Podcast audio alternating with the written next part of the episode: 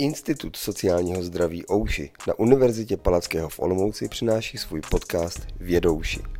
Budeme vám postupně představovat práci a vědu, které se institut věnuje a budeme vás seznamovat s pracovníky našeho institutu a jejich projekty. Naším dnešním hostem je psychoterapeut dr. Michal Kryl, vedoucí terapeutického centra Kateřinská při Ouši. Já vás tady zdravím, dobrý den. Dobré odpoledne. Vy se zabýváte psychoterapií, tak uh, psychoterapie jako léčba, věda i umění. Jak to, jak to vůbec můžou lidé vnímat, tuto oblast? No, lidé to vnímají, mm, ti, co tu psychoterapii potřebují, tak ji vnímají většinou jako léčbu nebo nástroj pomoci v nějakých nesnázích. Ale je to taková specifická disciplína, samozřejmě i vědní, zkoumatelná jako vědeckými metodami, která v sobě obsahuje do značné míry i talent těch terapeutů. A to trochu odkazuje spíš k umění, nebo k formám umění, který zacházejí s jazykem, intonací, prací s někým jiným. Takže tím se trošku vzpírá, vzpírá ta psychoterapie takovému tomu exaktnímu pojetí. Nicméně některé ty směry psychoterapie pracují poměrně exaktně, přesně, dokonce s měřitelnými daty a tak eh, obojí je pravdou. Může slovo léčit? Může slovo léčit a může slovo i ublížit. Eh, to slovo v rukou terapeuta má velkou váhu. Psychoterapeut by vždycky měl to slovo volit uváženě směrem k pacientovi. Já teda zjednoduším, eh, říká se jim klienti nebo pacienti, já jsem lékař, tak eh, se podržím s dovolením tohoto eh, pojmenování, tak to slovo v rukou psychoterapeuta má velkou váhu a terapeut si musí být vědom té zodpovědnosti veliké, kterou slova nebo věty, které volí k vůči pacientovi, které použije protože může zasáhnout citlivá místa pacientovi duše. A s tím slovem se terapeut naučí zacházet ve svém vzdělání, které je jedno z nejdelších vůbec. Čítá často mnoho let, někdy i desetiletí. A především je opřeno o sebezkušenostní část výcviku, kdy ten psychoterapeut musí sám na sobě v několika stech hodinách absolvovat to, co ti pacienti třeba zažívají ve skupinách a musí sám být si jist svými emocemi a učí se volit slova a učí se eh, pracovat pomocí slova. Ale do psychoterapie patří i pomlka nebo mlčení.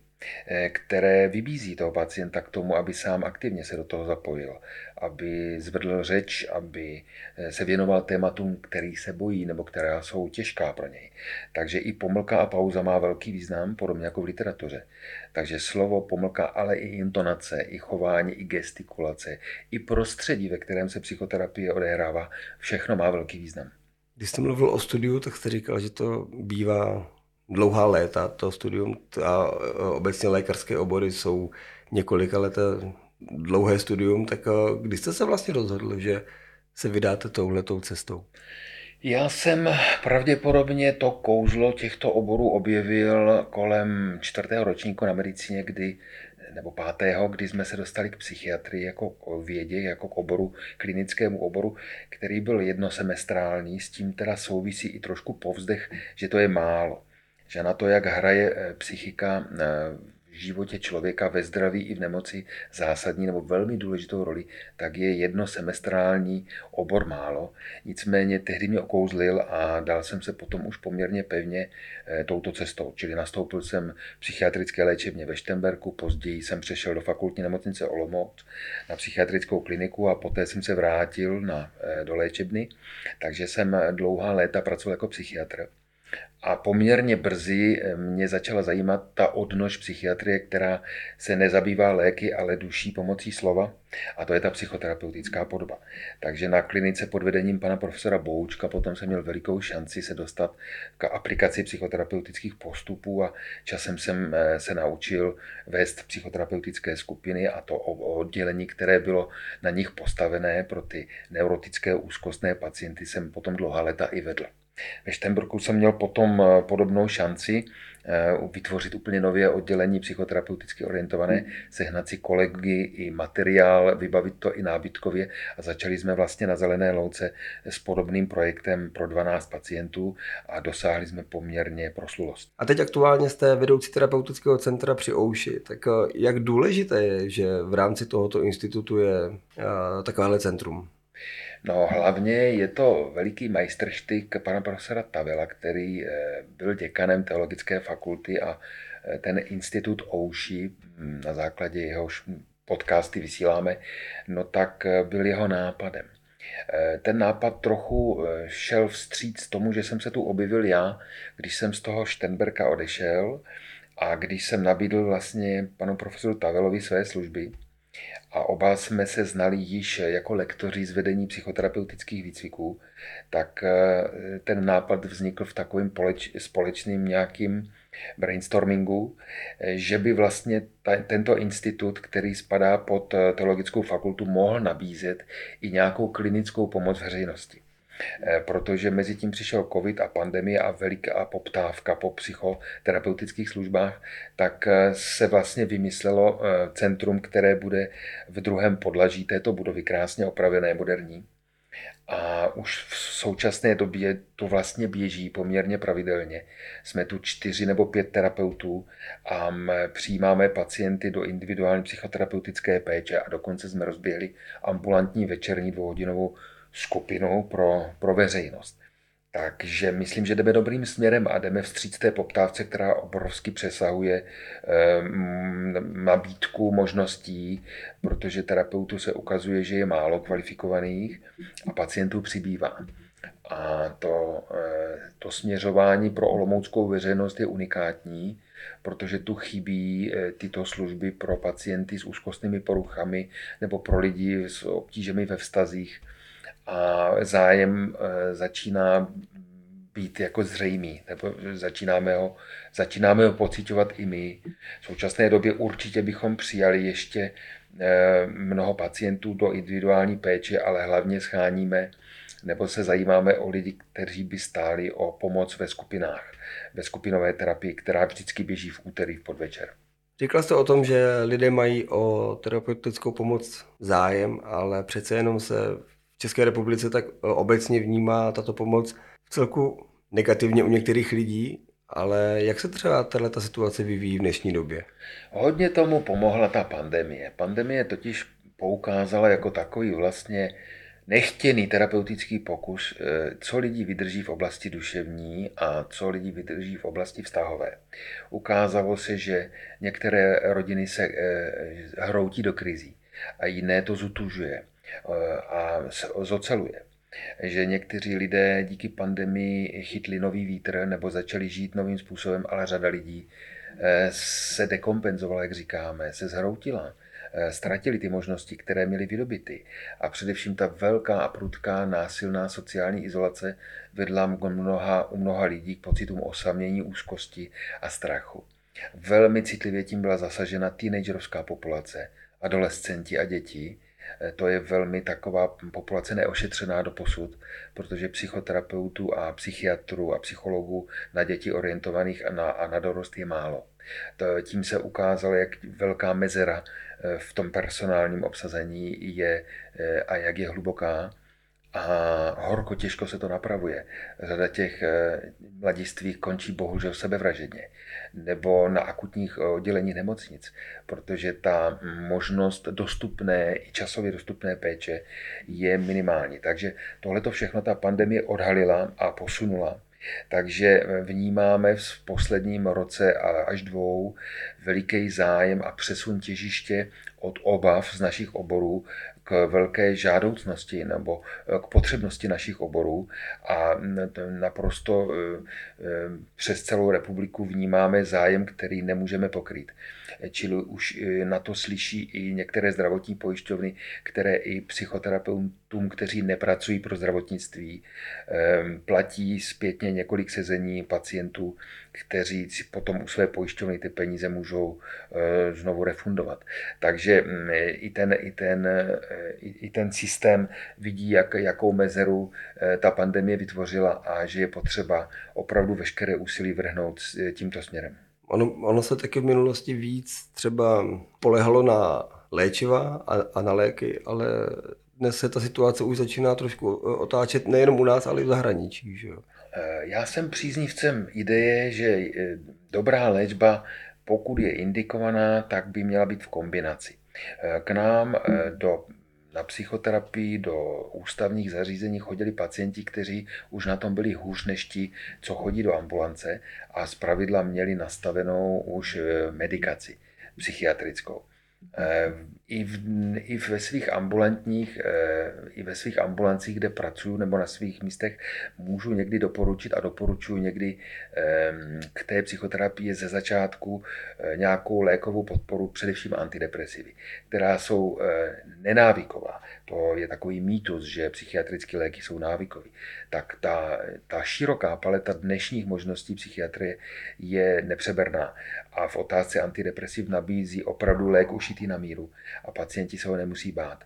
Eh, ono, on, on ten lék totiž zpřístupní toho pacienta eh, v určité psychoterapii. On, když jde z menší úzkostí a z lepší náladu do té terapie, tak je schopen se více otevřít a ta pomoc eh, jde z obou stran a synergicky se posiluje.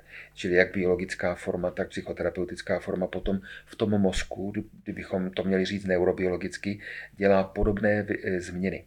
Eh, u psychoterapie bylo prokázáno, že v těch nervových spojích vytváří podobné žádoucí změny jako farmaka. Čili když eh, se slijou dvě řeky, vždycky je to mohutný tok. Takže v tomto se to nevylučuje, ba naopak posiluje a proto jsem příznivcem v indikovaných případech u těžších stavů, aby ti pacienti byli zaléčeni i léky. Dá se nějak třeba obecně říct, eh, pro koho je vhodná tato forma psychoterapeutická, tak. tak určitě pro lidi, kteří eh, se k tomu odhodlají a překonají takovou ten, to výjití z té komfortní zóny, někde o sobě něco vyprávět. To není jednoduché. Eh, ten rozhovor v psychoterapii je jiný než u kávy nebo mezi chlapy v hospodě. Eh, ten rozhovor eh, je většinou dán tím, že ten psychoterapeut je v, roz, v, v, v roli toho, kdo se tázá a kdo toho pacienta, klienta někam směřuje eh, k cíli, na kterém se spolu dohodli. Tomu se říká kontrakt. To uzavření kontraktu je velmi důležité a vlastně ten pacient má právo a musíme ho respektovat k nějakému cíli směřovat. Někteří pacienti přijdou s tím, že jim bude stačit, když se zbaví nepříjemných příznaků, jako je třeba fobie. Pokud ten člověk ne, není schopen překročit práh svého bytu nebo se bojí cestovat v autobusech, tak má smysl s tím pacientem pracovat, aby se v těchto situacích otužoval, aby to trénoval a ten terapeut se mu stává takovým koučem a průvodcem a nemusí se pouštět do nějakých hlubin. A tomu pacientovi to pomůže a odchází spokojený. Ale jiný, jiný pacient zas může eh, chtít víc sebenáhledu, zjistit, kde se ty jeho potíže vzaly. Jestli si je nepěstuje od dětství, jestli nezažil nějaká traumata, jestli eh, se na tom nepodílí jeho osobnostní struktura, tak pak má smysl a velký význam mu nabídnout takovou tu hlubší formu psychoterapie, která nepracuje jenom s příznakem a kde ten příznak odeznívá až na základě pacientova nového sebeuvědomění, kde dělá chybu nebo kde opakuje nějaký stereotypní vzorce, které mu nepomáhají. Čili eh, to je otázka na šíři výběru eh, a tu šíři výběru může ten pacient uskutečnit sám, pokud si něco přečte na internetu nebo se podívá na, čl- na, na webové stránky odborných společností, psychoterapeutické nebo psychosomatické, nebo pokud zabrousí i na stránky OUŠI, našeho institutu, tak se tam dočte o tom terapeutickém centru, dočte se o tom, že je nás víc kolegů terapeutů a každý jsme zaměřený jiným, jiným směrem a může si vlastně vybrat. Takže pak stačí napsat e-mail anebo zavolat na kontaktní osobu, na paní magistru Hruškovou, která potom eh, ve spolupráci s tím pacientem ho přidělí k terapeutovi, který by mu mohl nej, nej, nejlépe posloužit. Kdy člověk pozná, že je pro něho vhodná psychoterapie nebo že vůbec potřebuje nějakou pomoc, protože spousta lidí si to třeba nechce přiznat, že má nějaký takovýhle problém a snaží se to třeba oddalovat a to může mít někdy i fatální následky potom do času, ale kdy je takový ten třeba eh, ideální čas? Eh, je to hrozně různorodé. Eh, některým, někteří pacienti přicházejí do léčby pod vlivem tlaku okolí. Třeba manželka nebo partner si všimnou jako nejbližší osoby, že s tím člověkem se neděje něco v pořádku, že, že je posmutnělý, že je zpomalený, že má poruchy spánku, že, že se to promítá do vztahu, že tam je nějaká čas, ča, častá, častý, obla, častý výskyt konfliktu a podobně. Takže někdy si toho všimne okolí, někdy si toho všimne ten člověk sám, že se nějak mění, nebo že se mu život přestává dařit. Někdo přestane, hůř, někdo přestane spávat, někdo přestane, někomu přestane chutnat jídlo a začne hubnout. Někdo naopak se přijídá. Čili většinou to dojde po určité době do nějakého uzrání, že je potřeba s tou věcí něco dělat. Někdo to veme přes praktického lékaře, absolvují léky, které ne, nepomůžou, nebo e, si zvykne na návykový bohužel léky. To je jedna, jedna z těch cest, kterou naznačujete, kam to může dojít, když se to nechá dlouho. Může vzniknout duální diagnóza ve smyslu závislosti, což je potom těžší, ta léčba takového pacienta. A nebo když se to hodně opomíjí a ten člověk třeba nemá možnost sociální opory nebo někoho, že by si ho všimnul, tak může jít do, dojít do fáze deprese, která už může být život ohrožující stran rizik sebevražednosti. Ale většinou ten člověk k tomu dojde pod vlivem toho, že se mu nedaří, že jej tísní nějaký nepříjemný pocity, jako je nejčastěji úzkost, která se ráda převléká do různých fobí a nebo do různých tělesných prožitků a pocitů. Takový pacient z pravidla nejdřív navštíví ty somatické lékaře nebo praktiky a až teprve vyloučí ti lékaři eh, takovou tu organickou příčinu těch potíží, tak se potom vydává na tu cestu k odborníkům eh, z naší branže. Když to takhle poslouchám, tak se dá říct, že když se to hodně podcení, tak to může mít opravdu jako uh, extrémní vývoj. A dalo by se říct, že by, by třeba nějaká osvěta měla být jako pro lidi větší, aby si uvědomovali ty své vnitřní pocity, že můžou být opravdu rozhodující v tom, jak se bude dál vyvíjet jeho život. Určitě ano. A e, zaplať pámbu osvěta už je lepší, než bývala. Uh, už existuje mnoho podcastů, existuje mnoho videí, existuje mnoho dokumentárních cyklů, uh, jako běží, běželi i v televizi někdy. Čili zaplať pámu ta péče o tu destigmatizaci, jak my říkáme, je, je běžná a novináři si na ní zvykli. Taky proto děláme my z odborných společností, se snažíme dělat určitou práci. A e, opravdu e, je dobré to nepodcenit. E, s chodou okolností náš institut nabízí, to jste mě přivedl na tu, na tu myšlenku, bude nabízet pro veřejnost dostupnou formu změření si intenzity stresové zátěže v jejich životě a na základě analýzy vzorků biologického materiálu, což bude z vlasu, se stanoví hladina jejich kortizolu. Kortizol je hormon, který se vyplavuje při určité hladině stresu.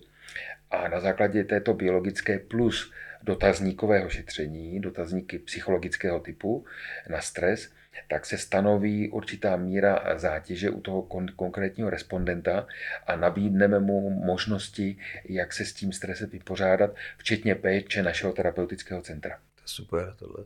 To je novinka, žába. Jaké má formy psychoterapie v České republice? Nebo obecně, nejenom v České republice? Určitě. Tak v psychoterapii má mnoho forem. Eh, mnoho forem, které vycházejí eh, taky trochu z toho teoretického zázemí. Ještě jsem nezmínil, že v dnešní době se podle eh, literárních pramenů počítá něco mezi pětisty až sedmisty různých postupů, modelů, škol a směrů, což je obrovská škála od doby Zigmunda Freuda, který stál u základu psychoterapie na začátku minulého století, tak se to rozvinulo v nepřebernou paletu možností, které nabízejí všemi možnými cestami eh, vlastně totež. Vše pro všechny psychoterapeutické směry je je příznačné, že dodávají pacientovi naději a, naději a oporu a že terapeut musí být přijímající. Ukázalo se i na výzkumech psychoterapii, že hlavním e, léčebným faktorem je osobnost terapeuta. Nikoli technika, kterou používá, nikoli tak škola, ze které vychází a koncepce a filozofie. Čili osobnost terapeuta je to hlavní, co pacienta léčí. Proto je tak eh, vysoce kladený nárok na to vzdělání těch psychoterapeutů. Musí to být zdraví osobnosti, samozřejmě. A eh, těch forem uspořádání, na které jste se ptal, tak ta, dvě takové nejčastější jsou individuální, kdy jsou dva, terapeut a pacient, a potom je skupinová forma. Ta skupinová forma v té ambulantní podobě u nás nemá takovou tradici, jako třeba jinde, jako třeba ve Spojených státech, ale eh, nevadí, rozvíjíme to aspoň jak umíme. Eh, důležité je zmínit ovšem také rodinnou terapii, která zahrnuje práci s celou rodinou, dokonce i s prarodiči například, a kterou eh, absolvují nebo kterou vedou rodinní terapeuti s výcvikem v rodinné terapii. Ta, ta rodinná terapie spadá do, do koncepce systemických, čili s více lidmi, pracujících škol, no a pak je tam párová a manželská.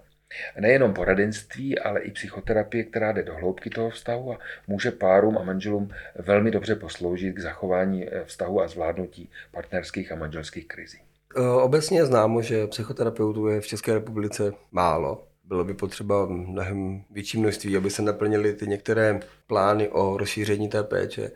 Tak eh, kolik vůbec existuje psychoterapeutických škol v České republice? Tak základních, eh, nemám to přesně spočítáno, ale takové základní větvy nebo členění je, že tu máme kolegy, kteří pracují psychodynamických školách, to je taková ta orientace psychoterapie, která vychází z psychoanalýzy kdysi dávno a od ní se potom oddělili. Mnohem více než psychoanalytici pracují ze vztahy, eh, s přítomností, nejenom z minulostí eh, a tak dále. Čili psychodynamické školy, které se považují k hlubinným školám a které pracují s pojmy jako je nevědomí a podobně, nebo obrany. A potom je tu eh, poměrně široká skupina psychoterapeutických škol vycházící z KBT, to je zkrátka pro kognitivně behaviorální terapii, která pracuje s pacientovým myšlením a s jeho změnami a s pacientovým chováním, to je to behavior, s pacientovým chováním ve smyslu žádoucího chování. Čili ten pacient přichází s nějakými dysfunkčními myšlenkovými schématy, které mu nepomáhají a které je potřeba přeučit do funkčních schémat. Stejně tak, jako to chování je nevýhodné, třeba ten fobický pacient se vyhýbá těm davům, kterých se bojí, ale je potřeba ho vystavovat těm davům postupně. Nebo i nárazově, podle toho, jak ten terapeut se dohodne s tím pacientem. Takže vlastně to je KBT škola. No a pak jsou tu humanistické směry, kde hodně v poslední době se rozvíjí Daseinsanalýza, která je propojená s filozofií Martina Heideggera, na kterou nemáme čas, abychom si ji popsali, ale která pracuje s lidmi velmi takovým jemným a obyčejným způsobem rozhovoru, že to ani zvenku nevypadá jako psychoterapie. Přesto to terapie je a má, má velikou účinnost. Je vyhledávaná a mnoho mladých lidí se v psychoterapii tohoto typu začíná školit a z toho já mám radost, protože sám jsem absolventem právě tohoto směru. A když už se teda lidé rozhodnou využít uh, služeb psychoterapeuta, tak si třeba často řeknou, že na to nemají peníze, protože se taky úplně neví, jestli to je nebo není navázané na zdravotní pojišťovny, tak uh, jaká je teď aktuální situace? Tak pokud se týká klinických psychologů, tak pokud pracují buď ve zdravotnictví, anebo eh, v nestátních zdravotnických zařízeních, tak ti většinou mají smlouvy s pojišťovnami. Čili pokud ten pacient splňuje kritéria jejich eh, smluv, tak není problém, aby chodil takzvaně na pojišťovnu. Eh, u těchto kolegů, a velmi si jejich práce vážím, musí ten pacient počítat s dlouhými objednacími lhůtami, protože jich je opravdu málo eh, ve smyslu proporce toho, jak by byly žádoucí. Máte pravdu, že v dnešní době máme ekonomickou krizi a válečnou krizi, takže každá koruna je drahá a člověk volí, za co ji investuje. Když si vezmeme eh, všechny ty náklady na bydlení a tak dále, co se zvedají a na jídlo, tak jistě ta koruna investovaná do sebe má význam, ale eh, člověk ji dvakrát převrátí. Takže jsme rádi, že i my na tom terapeutickém centru v rámci OUŠI už jsme založili aktivity směřující k navázání smluv s pojišťovnami. Čeká nás, doufejme, v dohledné době výběrové řízení na krajském úřadě. Je na jehož konci, na jeho, jehož cílem by bylo pokusit se navázat smluvně některé základní zdravotní pojišťovny, aby naši pacienti mohli chodit takzvaně na pojišťovnu. No a pak je tu řada kolegů, kteří pracují na přímo platbu. Ti ve většině případů mají mírně příznivější objednací doby, dostane se člověk k ním dříve a e, je tam taková škála mm, finanční e, od několika 100 korun až po tisícové položky podle toho, kde sídlí, jestli v menším městě nebo ve velkom městě. A tam je možné si vybrat riziko.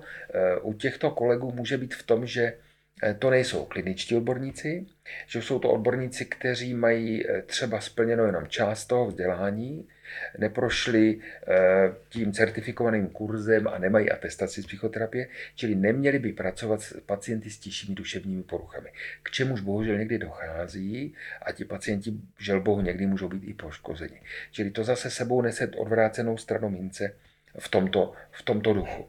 Eh, toto se bude snažit, eh, a doufám, že se to povede, mm, vyřešit eh, nový zákon o psychoterapii, který by měl mm, v dohledné době začít být projednáván v našich parlamentních strukturách. Dá se říct, že by třeba tyto obavy z toho výběru mohla nějakým způsobem vyřešit nějaká kombinace? Kombinace by byla výhodná, kdyby ten pacient měl možnost si vybrat. Dá se mluvit o kombinaci, že třeba někam dochází ke klinickému odborníkovi, pracují třeba hlubinou formou a neplatí za to, a potom je potřeba ještě třeba přibrat k této formě terapie eh, specifický trénink, jako je to kognitivně behaviorální eh, terapie, eh, tato metoda. A tam by mm, nevadilo nebo nevadí, a často to se dá dobře skombinovat, že ten člověk dochází ještě k jinému terapeutovi, který pracuje odlišně a posiluje ty, tyhle ty možnosti které jsou třeba nácvikové a tam, tam třeba může jako ten člověk platit. Čili kombinace, ať už v rámci jednoho zařízení nebo v rámci jednoho odborníka, je spíš jako raritní, takže se spíš využívá toho, že eh, třeba ten pacient chodí do psychoterapie skupinové, ale zjistí se, že ta skupinová nemá takový dosah a že by potřebovali ještě pracovat na něčem individuálním, co třeba skupina neobsáhne. Takový případ mě napadá, že když do skupinové terapie přijde pacient s obsedantně kompulzivní kompulzivní poruchou, která se projevuje nutkavým chováním a nutkavým myšlením, takže v té skupině je jediný, který to má a nutně musí třeba z té skupinové práce odbíhat, umývat si ruce a kontrolovat kliku. Takže v tomto případě mu ta skupinová terapie sama o sebe nemůže mu moc pomoct. Ale může mu pomoct v navázání vztahu s lidmi. Takže tady třeba si umím představit to dělení a také k tomu často také dochází k té kombinaci. V hodně zemích v zahraničí už je spolupráce ze zdravotních pojišťoven a psychoterapeutických center na poměrně vysoké úrovni, protože si uvědomili, že ten přínos hodně převážen těma nedostatkama, které potom vznikají z toho, že jsou lidé nemocní a chybí pak vlastně HDP a další takové věci. Takže ta investice je tam záhodná, tak jak to vypadá teď v České republice. Jsou k tomu pojišťovny nakloněny a vypadá to, že to do budoucna bude běžná praxe. Pojišťovny zachází s velikými finančními prostředky. Každá instituce, která si hlídá finanční prostředky, tak bude velmi bedlivá, s kým tu smlouvu uzavře a s kým ne. To se taky děje. Mají svoji politiku, eh, je to prostě, eh, je to prostě složitá věc, to jednání. Nicméně zdá se, že v rámci té pandemické krize a té vysoké potřebnosti, zejména u těch dětí a mladiství, že pochopili, že je potřeba těm lidem eh, nějakou psychosociální službu nabídnout a t, tak, takovou, doufejme, první vlaštovkou, která, doufejme, povede k tomu rozšířenějšímu, benevolentnějšímu nebo liberálnějšímu přístupu, eh, s kým uzavřou a taky na jakém pracovišti smlouvu, eh, takže povede. Eh, protože pokud jsou od dneska ochotny i mm, v návaznosti na sebou několikrát za sebou u jednoho klienta platit několik sezení, třeba 10 sezení a potom se dá zažádat o znovu další salvu 10 sezení, tak nějaký příklon směrem k tomu pacientovi a k, těm, k jeho potížím tu je. Tak doufejme, že se to bude vyvíjet žádoucím směrem, já bych si to jenom přál. Na druhou stranu je nutno říct, a to jsme, o tom jsme ještě nemluvili, že motivace pacientů, eh, kteří si platí eh, cash, přímou platbu, eh, u svého terapeuta je přece jenom o, něko, o něco vyšší než u pacientů, kteří ty peníze vůbec nedrží v ruce za který je zaplatí jejich pojišťovna sice eh, z jejich pojišťo, eh, zdravotních dávek, to je jasný, nebo z jejich zdravotního pojištění. Nicméně, eh, když má člověk něco vydat z peněženky nebo z účtu, tak se k tomu chová zase jinak a ta snaha třeba o těch pacientů v psychoterapeutickém procesu těch na přímou platbu, nebo i jejich dochvilnost, nebo i to, že když se domluví sezení, že přijdou na to sezení, tak je úplně jinde, než u těch eh, mnohých, kteří, za který to platí pojišťovna. Čili všechno má svoje pro a proti. Stává se, že lidé prostě nepřijdou na domluvený termín? Ano, a stává se to právě častěji u těch, kteří chodí na pojišťovnu. Eh, prostě si toho neváží. Ten, kdo si zaplatí nebo dokonce předplatí to sezení, tak si to v většině případů hlídá a je možné se s ním v rámci kontraktu dohodnout na tom, že pokud se neomluví ten pacient z toho sezení, tak mu e, ta platba propadá. A to je, myslím, čistý eticky z obou stran. Kam se mohu obrátit pro dobrou psychoterapii? Tak samozřejmě jsem do terapeutického centra na uši. Tak to je, to je tak s žertem, eh, trošku dělám reklamu, rozvíjíme se, tak potřebujeme pacienty, ale eh, je dobré si nechat doporučit. Jsou, existují čety, lidi si píšou, jsou sociální sítě. Dobré zařízení o sobě nese do, dobré, dobré reference. Pokud nemám někoho přímo, kdo má dobrou zkušenost s nějakým terapeutem nebo s kolegou z naší branže, tak je dobrý si, eh, se na to podívat, eh, podívat se na hodnocení těch klientů, eh, jak, jaká je vstřícnost, jaká je spolehlivost těch pracovníků nebo těch terapeutů a taky jakými metodami pracují a jak se tomu pacientovi věnují, jaký z nich mají pocit nebo dojem ti klienti. Otázka je, že musím v sobě trošku eh, překousnout to, že budu čekat. Nějakou dobu hold budu muset čekat. Když eh, ty příznaky ovšem budou akutní, a to je důležité zde říci, tak bych neměl váhat, pokud eh, už mě začínají napadat, nejdej bože, sebevražedné úvahy, nebo mám takovou míru úzkosti, že už se bojím, že ji nezvládnu, tak je lepší na, navštívit urgentní oddělení nemocnice nebo si tu záchranku zavolat. To bych nepodceňoval, tohleto riziko. Takže pro úplně super akutní péči eh, jsou tu nemocniční zařízení, nebo jsou tu krizové, krizová centra ve velkých městech, nebo jsou tu zapajpámu krizové telefonní linky. Takže to by mohl být první krok pro někoho, koho akutně trápí nějaká opravdu eh, nesnesitelná psychická obtíž ale ostatní hold eh, se musí vyzbrojit trpělivostí a mm, na, na ten svůj termín u toho terapeuta si vyčkat. Eh, ona i ta trpělivost něco přináší a řada těch pacientů, které, kteří si počkají třeba i bohužel několik měsíců, no tak se jim vlastně vykrystalizuje pevnější postoj k tomu, že se sebou opravdu chtějí něco dělat. Když už jsem čekal čtvrt roku, no tak pak už budu bojovat. Mluvil se o tom, že když už jsou uh, ty příznaky tak vážný, tak Napadá mě, jak se třeba zachovat v rodině, když třeba někdo z rodičů nebo někdo prostě z rodiny má nějaký problém, ale sám ho řešit nechce, tak jakým způsobem mu třeba to doporučit nebo to, jak se říká, zařídit, aby tu terapii absolvoval? Tak důležité je s ním o tom komunikovat. Pokud je více členů rodiny, které upozorní, kteří upozorní toho dotyčného, že s ním není něco v pořádku, že se jim něco nezdá, že tam je změna chování, že nějak třeba selhává v nějakých situacích, ve kterých dříve neselhával, že je v něm málo radostí, že je více konfliktní, tak eh, zas to má větší váhu, když to řekne víc členů domácnosti. První krok, eh, pokud něco takového se děje a ten dotyčný odmítá tu, pozorno, tu pomoc, no tak první lékařská pomoc je obrátit se na praktického doktora, ve který, který ho má v péči toho člověka. I on může postupně nějak tu péči pro něj zajistit. Eh, nebo ho aspoň dopravit k tomu doktorovi.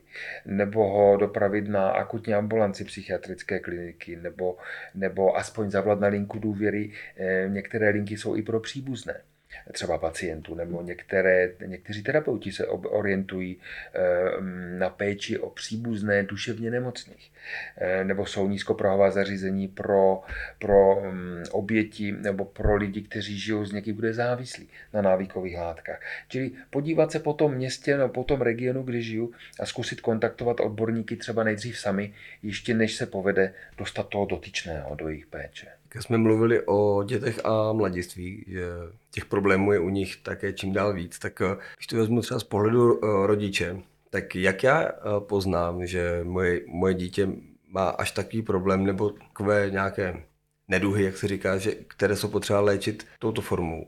Tak mělo by to něco, co toho rodiče, mělo by to být něco, co toho rodiče zarazí, co má dojem, že to k tomu dítěti nepatří. Pokud je tam nějaká změna v chování, Eh, nebo nějaké stažení se, nebo nějaká málomluvnost, nebo nějaké pozdní noční příchody, tak asi úvahy by šly cestou nějakého spojení s návykovými látkami.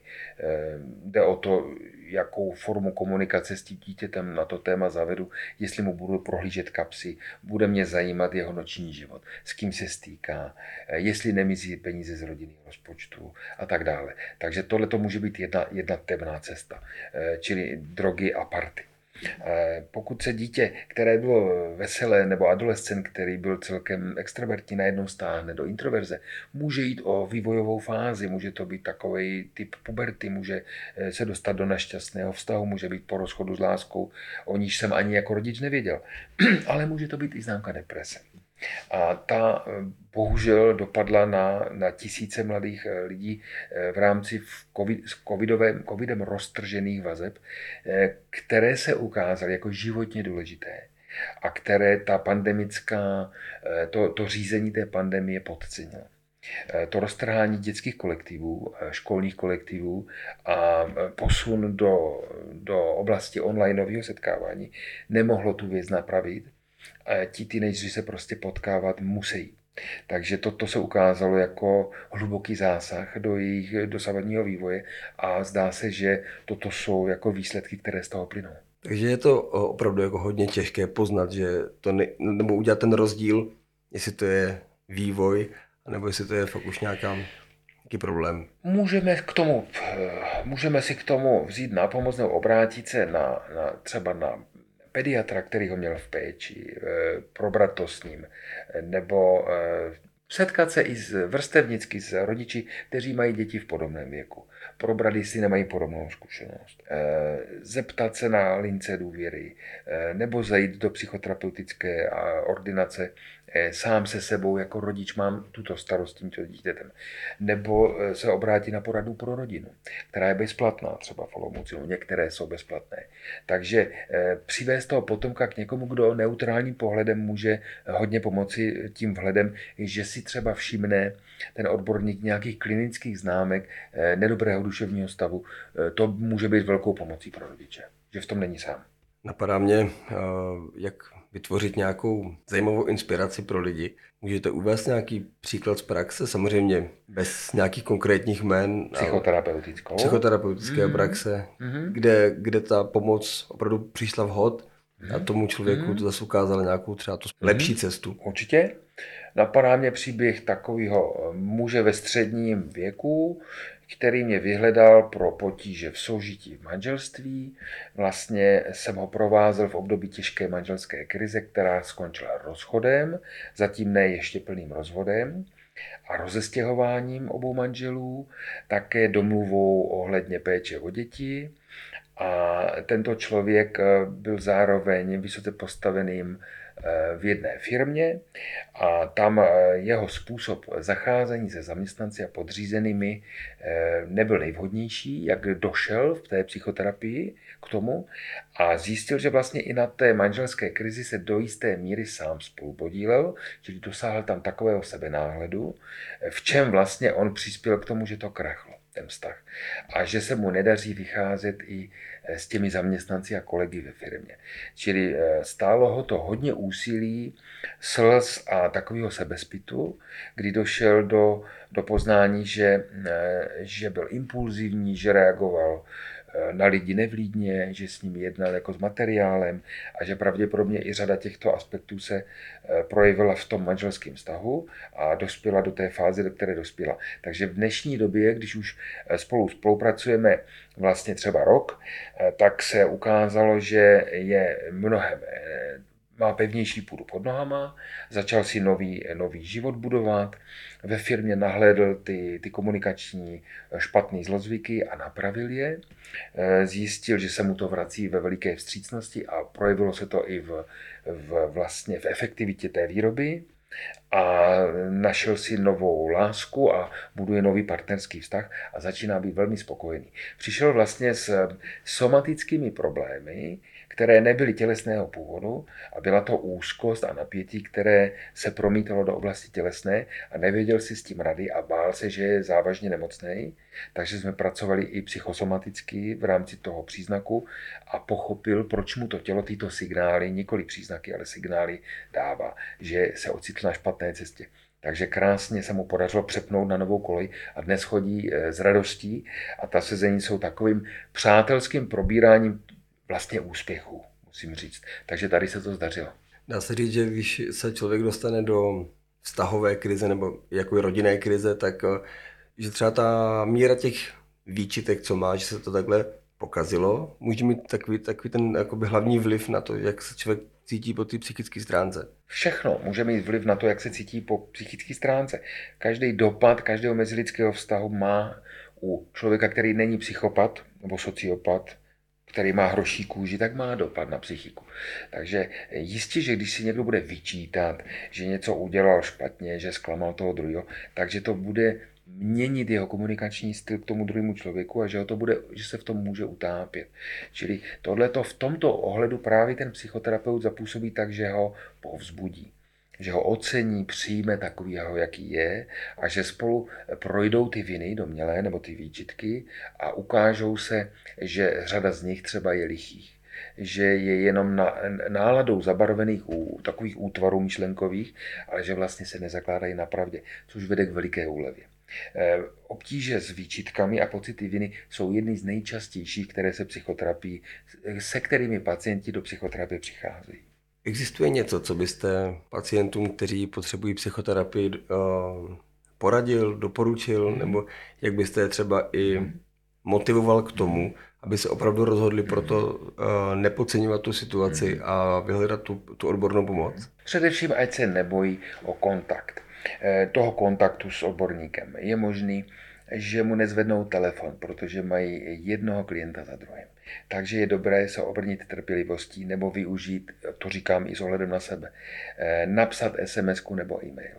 Eh, většinou nemá moc smysl se dlouze rozepisovat v tom e-mailu o povaze těch potíží. Můžu to nastínit tomu terapeutovi, ale když ho zahltím dvěma stránkama textu, tak on to nedočte. Nemá na to kapacitu. Takže je lepší stručně popsat nebo si domluvit telefon, kdy mu můžu zavolat. A e, to už je veliký vykročení pro e, možnost nápravy těch věcí. K tomu člověk musí e, se sbírat odhodlání. Stud a obavy. A ty já doporučuji překonat, protože pak, když zažije v té psychoterapii tu úlevu a tu radost, že někam společně došli, protože je to společné dílo obou dvou, ani jenom terapeuta, ani jenom pacienta, společné dílo, tak je k nezaplacení. Řada pacientů, ať už v programu skupinovém ve Štemberku nebo v Olomouci, ale i v psychoterapii individuální, mě říkalo tu větu, tohle jsem ještě nikdy nikomu neřekl věta, která opravdu, z níž se tají dech, jakou důvěru nám lidé dávají a která ale je nutným předpokladem toho, aby si pomohli. Psychoterapeut je člověk, který naučí pacienta, aby si pomohl sám. A to je to moje moto. Tak to byl náš psychoterapeut Michal Kryl. Já moc děkuji za váš čas a za, a za vaše povídání a přeju hodně štěstí s terapeutickým centrem Kateřinská při Ouši, aby fungovalo jak má a aby pomáhalo jak má a budeme se těšit zase u dalšího povídání. Já moc děkuji za pozvání a snad to bude lidem k duhu, k užitku.